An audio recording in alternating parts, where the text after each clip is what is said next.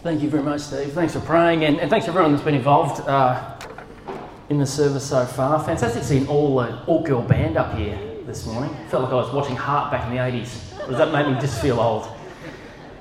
You can look them up on YouTube.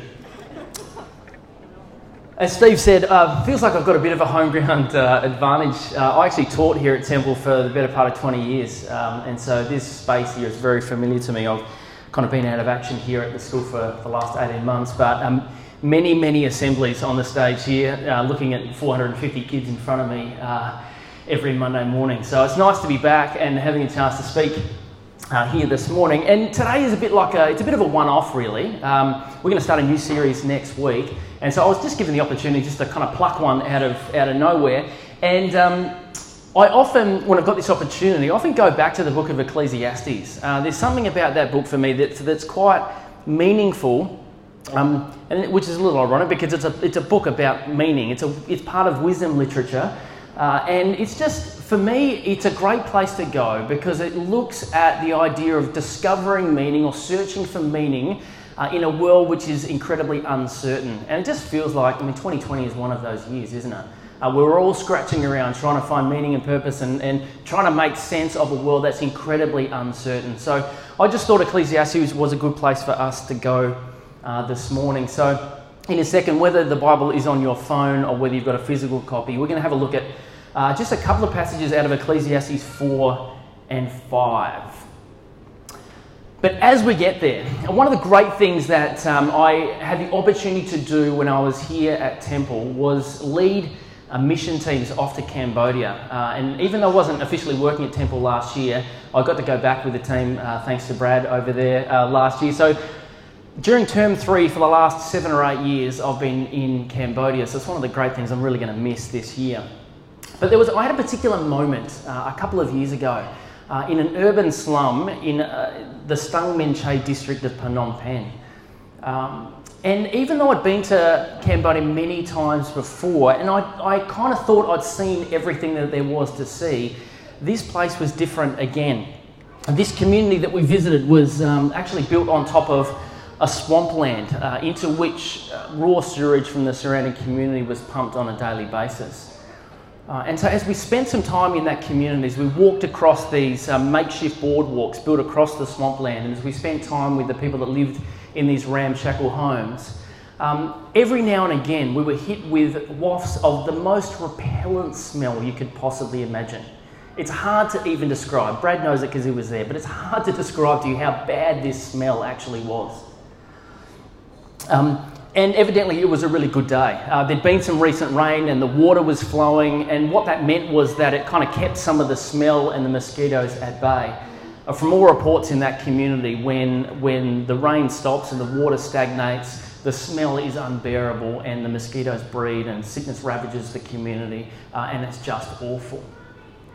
But I remember thinking to myself as I sat there, um, part of me wanted to get out of that place as quickly as I possibly could. Uh, it just really, it kind of didn't feel safe on one hand. In fact, we often joked about the fact that, you know, if one of us put our foot through that boardwalk and went into the water, there would be no rescue efforts because uh, life would not be worth living from that moment on. Uh, it was that kind of place. So part of me wanted to get out of there as quickly as I possibly could. But there was another part of me that wanted to stay for long enough so that I didn't forget because we can be like that. We can kind of move in and out of situations sometimes and too easily forget what we see. And I didn't want to forget what I'd seen and experienced. I kind of wanted the smell to stick in my nostrils. Because the overwhelming feeling that I had in that place was that it just wasn't fair. It wasn't fair that people had to live that way. It kind of wasn't fair that I could just too easily walk out of that place, jump on a tuk tuk, put my hand sanitizer on and sit down to a nice air conditioned lunch. It wasn't fair. And I think we all feel like that sometimes.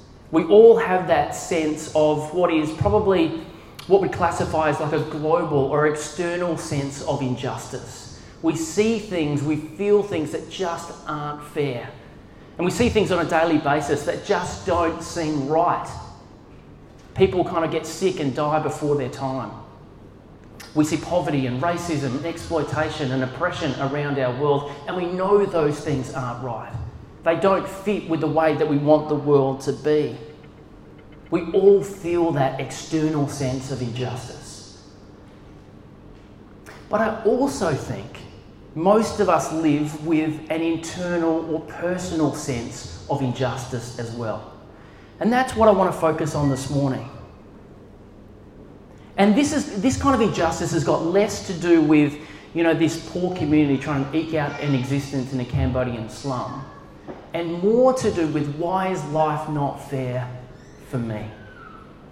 And I think we all feel that way sometimes. Perhaps it's in our weakest and most vulnerable moments, but we all have the temptation to feel that way sometimes. Why is life not fair, for me?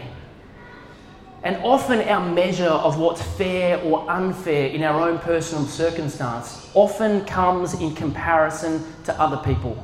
It centres around the lives of others.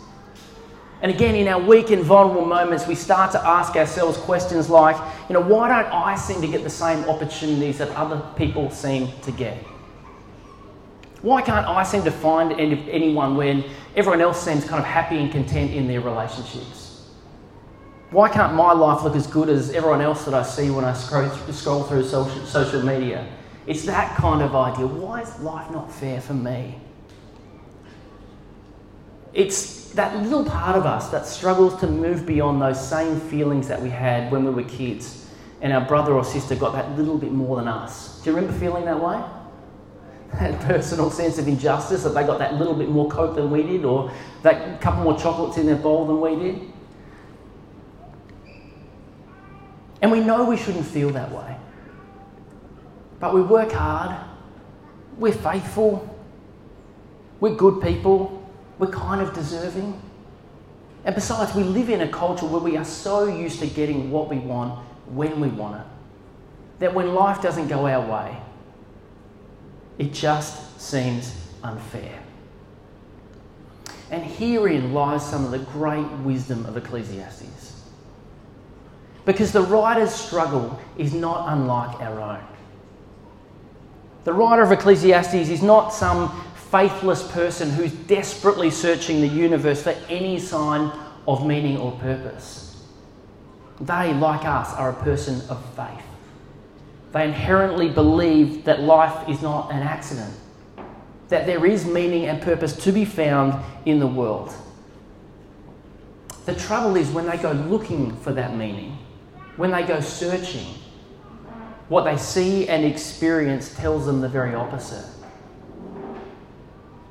Instead of finding meaning and fulfillment and rest, they discover disappointment, futility, and frustration. And this is our tension. And that's why I love the book of Ecclesiastes so much. This is our tension as well. This is what we live with. When our faith teaches us that life is full of meaning, when we listen to the words of Jesus in John 10 10, who says that he has come to give us life and life to the full. But too often, whether it's on a global scale or, or in our own personal life, everything tends to go pear shaped. The question is how do we live in that tension? When life doesn't meet our expectations, when life just doesn't seem fair. The answer in Ecclesiastes, and we're going to dig into it in a second, but the answer in Ecclesiastes is not that there is no meaning. It's not that all of our efforts are futile and a waste of time. Its conclusion is that we look for meaning in all the wrong kinds of things. It's little wonder that life often leaves us feeling like it's unfair because too often our pursuits are misdirected. And when we dig into Ecclesiastes, what the writer gives us, and what I want to focus on this morning in chapters 4 and 5, is some little contrasts. And the contrasts are about searching for meaning in all the wrong kinds of things. And then we get some little contrasts with finding meaning in the most important things in life. And so the first contrast we're going to have a look at is in chapter 4. So if you've got your Bible there, go, and we're going to start in, in, in, um, in verse 4. And the little contrast that we get to begin with is this contrast be- between chasing after meaning in position and finding meaning in people. Have a listen to what the writer says, uh, starting in verse 4. And I saw all that toil and all achievement spring from one person's envy of another. This too is meaningless, a chasing after the wind. Fools fold their hands and ruin themselves. Better one handful with tranquility than two handfuls with toil and chasing after the wind. Again, I saw something meaningless under the sun. There was a man all alone. He had neither son nor brother. There was no end to his toil, yet his eyes were not content with his wealth. For whom am I toiling? He asked. And why am I depriving myself of enjoyment? This too is meaningless, a miserable business. The writer starts by looking around and discovering that much of people's effort and striving in life centres around their envy of other people. And when I hear that, it reminds me that this has been the case since the dawn of time, hasn't it? So much of our life and our effort and the things that we're striving for centre around other people's lives and not our own. And what he goes on to describe is this man who has worked his guts out his whole life He's worked incredibly hard, but he's never actually reached a point where he's been content with his lot in life. And one day he sticks his head up and realizes that for all his hard work, for all of this striving to position himself, he's got absolutely no one left to share it with. He's rich, he's likely a man of great prominence, but he's lonely and he's desperately unhappy. This scene actually reminds me a little bit of the final scene from the movie A Social Network. Did anyone see that? Back, it's 2010, like it's 10 years old already, but it was a movie based around the birth of Facebook.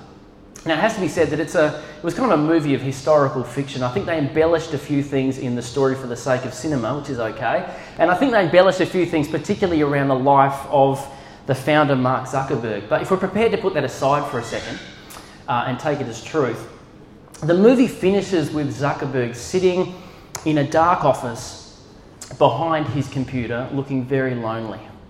This man who's worked relentlessly his whole life, who has burnt, and if you watch the movie, you see he's burnt relationship after relationship to pursue his goal. He's become wildly successful, the world's youngest billionaire. And there he is, sitting alone in a dark office by himself, making a friend request to an old girlfriend, just sitting there clicking refresh, refresh, refresh, waiting for someone to respond. That's how the movie finishes. It's actually a really sad scene to finish. But what it describes is that for all of his effort, all of his striving, for all of that hard work, all of that seems vacuous in relation to the one thing that he desperately craves, and that is a genuine relationship with another human being. For me, it's always been a vivid example of what uh, Freddie Mercury once said, another wildly successful man. He said, You can have everything in the world and still be the loneliest man. Mark Sayers, a pastor in Melbourne, talks about the fact that we live in a culture of achievement. We're so set on achieving in life. We're so set on kind of achieving so that we can have the life that we've always wanted, the best possible life for us. You know, sometimes in that pursuit, we can leave other people behind. We can leave the most important things behind, and that is people. And not that there's anything inherently wrong with achievement, of striving to do something good, of working hard to accomplish important things. But if it's, if it's at the expense of the people around us, it'll ultimately disappoint. It will lead to futility because that kind of life can never fulfill. And so the writer of Ecclesiastes gives us a contrast. And it's actually a really beautiful contrast. So, straight away, again in verse 9, the writer says, Two are better than one because they have a good return for their labour. If either of them falls down, one can help the other up. But pity anyone who falls and has no one to help them up. Also, if two lie down together, they will keep warm. But how can one keep warm alone? Though one may be overpowered, two can defend themselves. A cord of three strands is not quickly broken. It's quite a beautiful contrast to what has come before. And this contrast that we get is actually a beautiful picture of community, of a life lived with and for others. It's a picture of relationship and security. It's a picture of a life that's worth living, which is less about achievement and position and more about investment in people. And so, for me, this contrast raises a couple of really important questions for us. And the first question I'm going to pose is more of a negative way of looking at this. And the question is this Who in our lives is being neglected? In our drive to achieve, in our pursuit of the life that we think that we want, who ends up missing out? Because if we're not careful, our marriages suffer, our kids suffer, our friendships vanish, our relationship with God stagnates. Who is being neglected? But then to switch it around to a more positive perspective, let me ask this Who are we bringing life to? Who are we sharing life with? What relationships are we investing in? How are we setting aside our own agendas for the sake of others? I had an old mate, uh, his name's Andrew Dwight. He lives in Melbourne now, I haven't seen him for a couple of years, but uh, I remember doing a quite a bit of work with him, and one of the challenges that he had was around this idea of who are we bringing life to. And so in my head, it's always been the Andrew Dwight challenge. Um, and what he used to talk about was that every interaction, Every conversation that we have is an opportunity to bring more life to that situation than there was before. And this has always been a challenge, just rolling around in the back of my head because I know this. I know that when I'm tired and grumpy, I can suck the life out of a room quicker than anyone can. And I think we've all got the capacity to do that. You've probably all been in that situation before, haven't you? Where you're tired, you're grumpy, you're over it, and whatever, and you can suck life out of relationships. You can suck life out of a room. And yet, this is the challenge. Every interaction, every conversation is an opportunity to bring more life than there was before.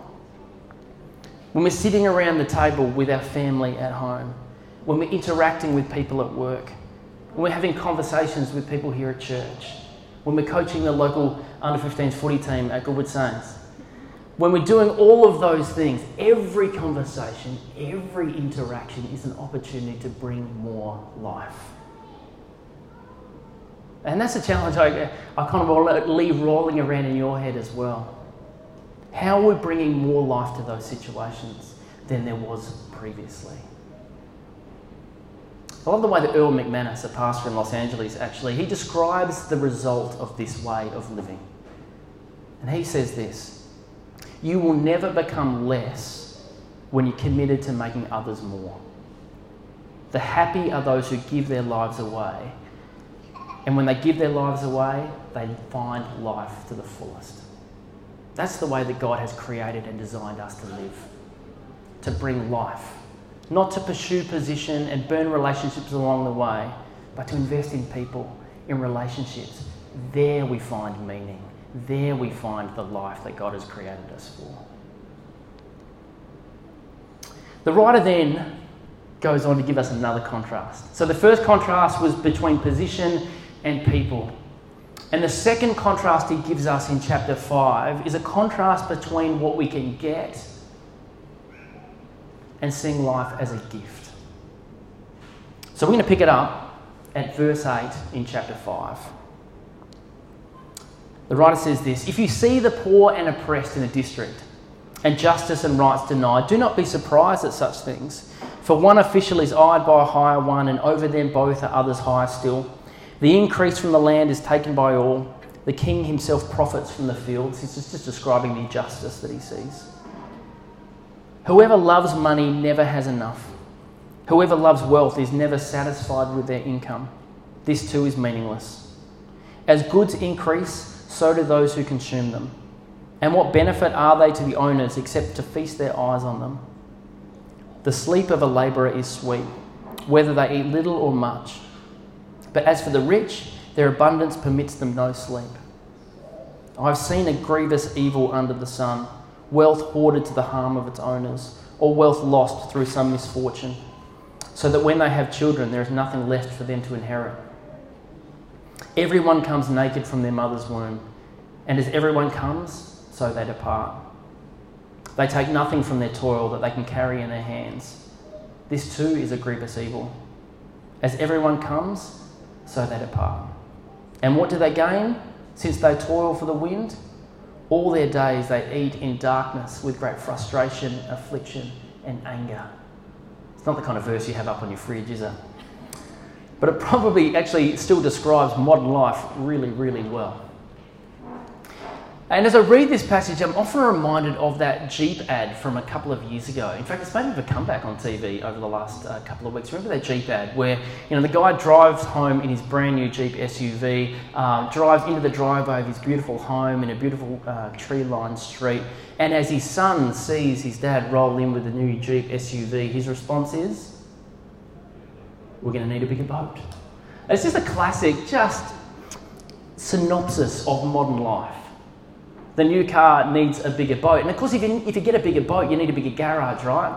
And to get a bigger garage, you need a bigger house. And to get a better, bigger house, you need a better job. Uh, and when you get a better job, you need a bigger mortgage. All of these things just go round and round and round. And this is kind of what the writer is describing here.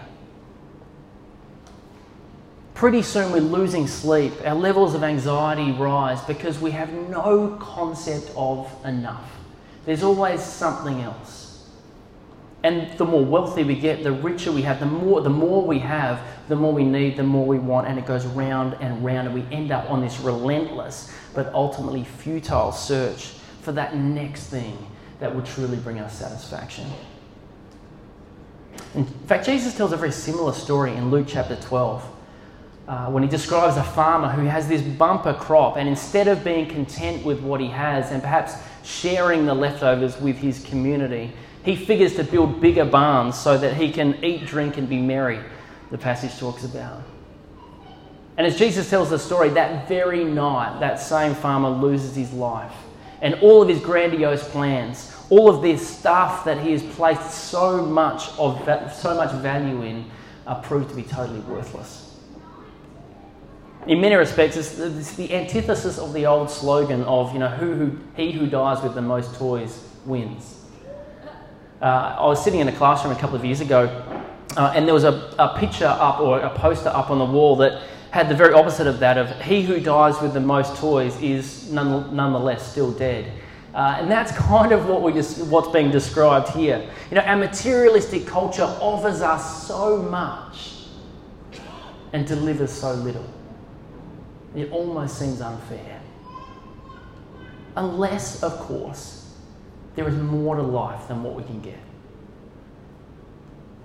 And so the writer of Ecclesiastes once again gives us a beautiful contrast. There's another way of living, there's another way of discovering meaning in life other than striving for what we can get.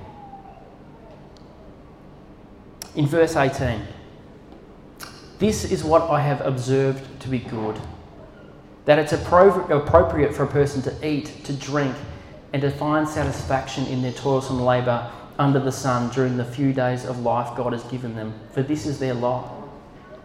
Moreover, when God gives someone wealth and possessions and the ability to enjoy them, to accept their lot and be happy in their toil, this is a gift from God. They seldom reflect on the days of their life because God keeps them occupied with gladness of heart. I love the simplicity of this. The stark contrast is rather than being preoccupied with what we can get, it is to see and live life as a gift. It's a reminder to us that life is to be savoured. And in many ways, as I said before, Ecclesiastes is a book that highlights the uncertainties of life and yet, within that, it actually offers us something very concrete, something very focused. And that is when we can't be sure what the future holds, it forces us to make the most of the present. And if ever there was a message for 2020, it's this. If we're not sure of what the future holds, it forces us to make the most of this present moment, to not overlook the ordinary, to savour every moment as God's gift to us, rather than rush through moments in anticipation of better things to come. Because those better things to come may well be a chasing after the wind. So, again, my challenge is this to savour every moment. Next time that you sit down for a meal, it could be lunch today, it could be dinner today, it could be this week sometimes. Next time you sit down for a beautiful meal or a glass of wine or experience a sunset, savour that moment. Don't rush through it. Next time you have the opportunity to sit down with your family around the table, make the most of that moment. Again, don't rush through it in anticipation of better things to come. Make the most of that moment. Next time you mow and edge your lawn, something that I love to do. I always have a great sense of accomplishment when I've mowed and edged my lawn. Next time you do that, or next time you have a clean kitchen, or you finish a project at work, stop and enjoy that moment. Don't rush off from it to the next thing. Savor it. It is a gift from God. When we learn to not rush through life, rush through moments in anticipation of better things to come, we start to understand that these very moments are given to us by God as a gift. Again, I'm going to quote Erwin McManus again, who says something beautiful, and I want this to resonate with us. He says, Something worth living for is happening right in front of our eyes. The tragedy is that we may not even see it. Something worth living for is happening right in front of our eyes. Let's not miss those moments. We tend to miss those moments because we're preoccupied with what we don't have or where we could be. But the life that God has given us to live is not the life that we could have, it's the life that we have now. Let's not waste that. Let's not rush through that. But let's savour the life that God has given us as a gift. Because if our lives are a never ending quest for pleasure and position and possessions, it's always going to seem unfair at some level. Because it will never deliver what we want or live up to our expectations. But if we see life as a gift, in both the ordinary and extraordinary moments in life, the inevitable outcome is a beautiful picture of contentment, which if you didn't hear before, is given to us in verse 20. Listen to what the writer says. If we look for meaning and purpose and we find life when we invest in others, in relationships, and when we see life as a beautiful gift from God, this is the result. He says in verse 20, they seldom reflect on the days of their life because God keeps them occupied with gladness of heart. Let me pray for us. Father, we thank you so much for the opportunity we have to gather together as community. And that's important because that is the way you have designed us to be. Not to live lives out on our own, doing our own thing for our own purposes, desperately trying to find meaning and purpose in our own position. But God, you have given us life so that we can invest in others we can find our place in community. We can give ourselves away for the sake of you, for the sake of others, for the sake of our world. Father, I just pray that you'll help us to see that that is what you are calling us to. Every chance we get, every conversation, every interaction we have, may we bring life like you have brought life to us in our world. And Father, we just pray too that as we live our lives in all of its complexity, in all of its uncertainty, in all of the inevitable doubt and failure and struggle that we have through life, may that not distract us from understanding that the life you have given us is a precious, precious gift. That something worth living for is happening right in front of us. And may we savour those moments. May we see the goodness, your goodness, uh, in and through the ordinary and extraordinary things that happen in our lives. May we stop and slow down for long enough to understand the beautiful gift that life is that you have given us. Father, we thank you that life is not a futile search for meaning, that fulfillment and meaning and purpose and true contentment is found when we follow you. It's found when we seek the things that are of your kingdom. And we just pray that as we go out today, you might refocus our minds around what it means to be a follower of Jesus in the kingdom of God for the sake of our world. We thank you for all these things in Jesus' precious name.